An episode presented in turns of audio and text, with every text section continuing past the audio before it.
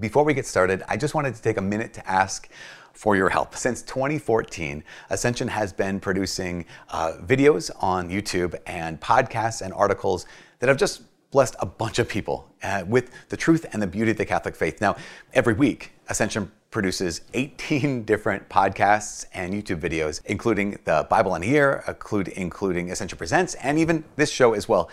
Now, while the content is free to consume, it is not necessarily free to make. With the rising costs of everything in the world these days, Ascension's asking you to do something kind of bold. If you or someone you love has been blessed by the content that has been created by Ascension, would you be willing to prayerfully consider supporting this ministry? You can visit ascensionpress.com/support, or you can even just follow the link in the description below. Again, the website is ascensionpress.com/support. And even if you can't give financially at this time, please keep the Ascension team and every one of us involved in your prayers. That would be phenomenal. Thank you, and God bless. I know I don't need to, but that's okay. I'm gonna do it anyways. Nope.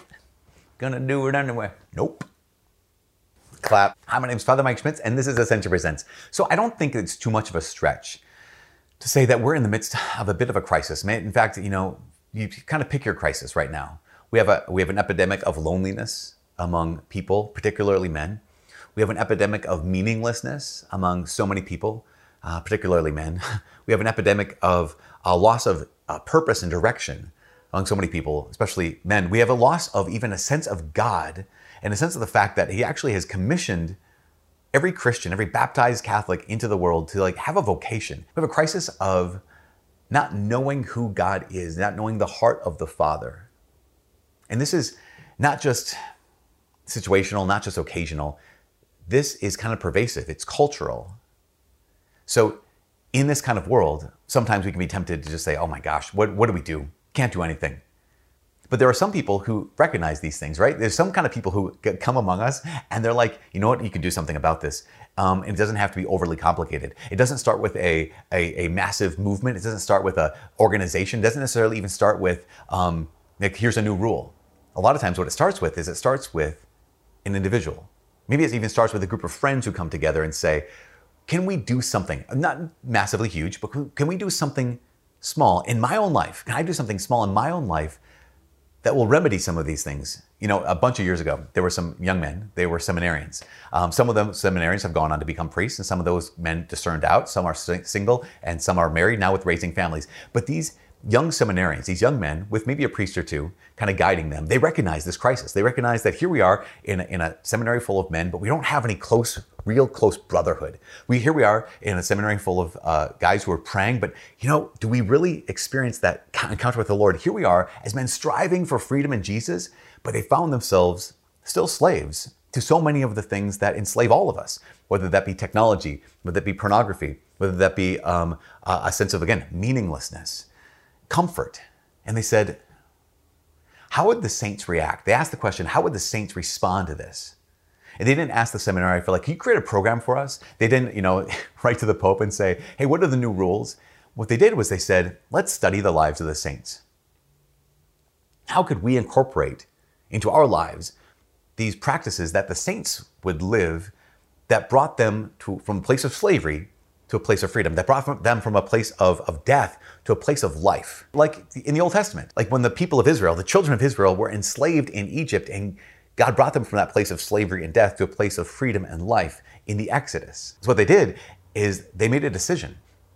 And it was just at first a decision for themselves.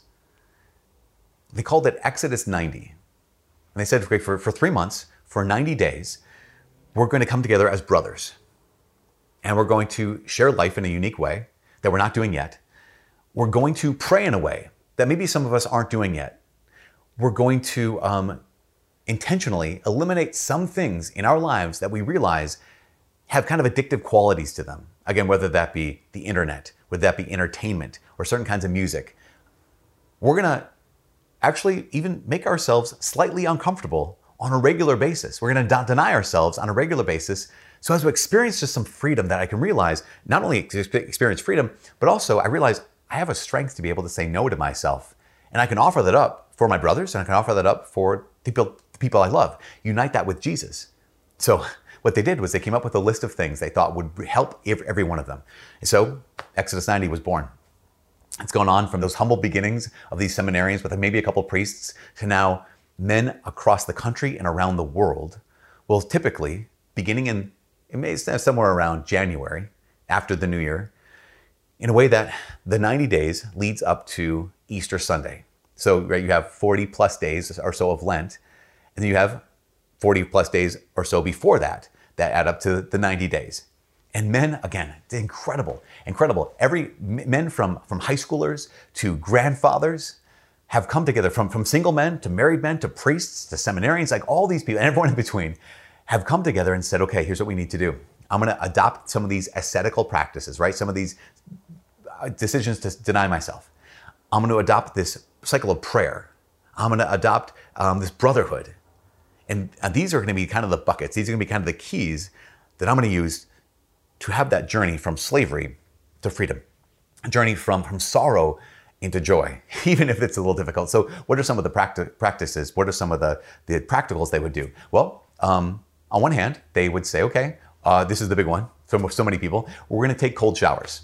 Now, when they first came out with the literature, they said cold or lukewarm showers. So since I remember that, when I first read it, I'm like, I'm doing the lukewarm showers. I know at the same time, just cold showers. Cold showers, whenever you take a shower, it's cold. Also, there's days of fasting, Wednesdays and Thursdays. So they would have the normal, like 2 small meals with 1 regular size meal, with no snacking in between for those 90 days. No sugary drinks or no pop, or in other places of the world, they call it soda pop. Other practices, abstaining from meat, I think on Wednesdays and Fridays. There would be practices about identifying some of those snares for a lot of guys, whether that be entertainment or music or internet. And they said, okay, so no entertainment, no music unless it lifts the soul to God, and no use of the internet unless I need it for school or for work. That's just limiting this because why? Because we're so distracted, we're so distressed by all these things. They also said, you know what, as men, we want to be strong. So there was a commitment to a certain number of hours of working out, exercising per week. Also, the striving after 8 hours of sleep, which is really remarkable. Again, that's about punishing oneself. It's about living in a healthy way, like living freedom. To be able to go to sleep on time is a gift, but it also takes a lot of self-control. In that, there's also times for prayer. I think it was something like 20 minutes a day, that's all. Reading through their reflections, the book of Exodus, and some reflections on the book of Exodus. If you can go to daily mass, to do that. If you can pray rosary, to do that. And then lastly, something that people often miss is this is not just about like white knuckling something. It's not about like, can you do it? Can you survive the 90 days of Exodus 90? That's not what it's all about. It's yes, about some freedom. It's about like growing in your prayer life. Yes, it's about being able to say no to myself so I can say yes to the Lord. And yes, it's about offering up some sacrifices for the people that I love and for the salvation of the world. But also there's this thing called brotherhood. So every Exodus 90 person has an Exodus 90 group or a fraternity, some brothers that they're meant to check in with on a regular basis, at least once a week, with even some fun things they would do, like in a social way, where they're not just like being honest with each other, although that's very important, but also kind of sharing life with each other. Sometimes people, when they miss that part. They can do like the penances and they can do the cold showers and they can hopefully go to sleep for 8 hours a day. But there's something about, okay, will I be honest and vulnerable with the men in my Exodus 90 group? That brotherhood. Remember, as I said, there is a crisis of loneliness, a crisis of friendlessness, a crisis of meaninglessness among so many of us, men and women. Exodus 90 is when a man realizes that's part of my life. I can do something about this. I don't need someone else to make a program, but here is the decision. Because Exodus 90 isn't really a program as much as it is an opportunity. It's an opportunity for men to come together and say, we're tired of being slaves. We want freedom. We're tired of living a life of meaninglessness. I want purpose. I'm tired of living a life isolated and alone. I want brotherhood. So here's my invitation. This upcoming January, or actually before January, my invitation is to start putting the word out. Maybe even go to Exodus90.com and to check out their website and to see, hey, are there any guys in my life who would be willing to take this journey of 90 days with me, 90 days of brotherhood, of prayer, of asceticism, 90 days of freedom, 90 days toward freedom, and to ask some of those guys. Now, it can be daunting, but you don't have to be daunted. It might seem extreme, but listen, it's not extreme. It's basically living, we really think about this, all those penances, all that asceticism, it's not gonna hurt you. It's basically living like most of humanity lived for basically the history of humanity. It's basically living how most of the world lives right now as it is. So it's not gonna hurt you. It might actually help you. Anyways, that's what I'm saying. Pray about it, talk about it, maybe invite some men to do it, and then commit to it. For all this here at Ascension Presents, my name is Father Mike. God bless.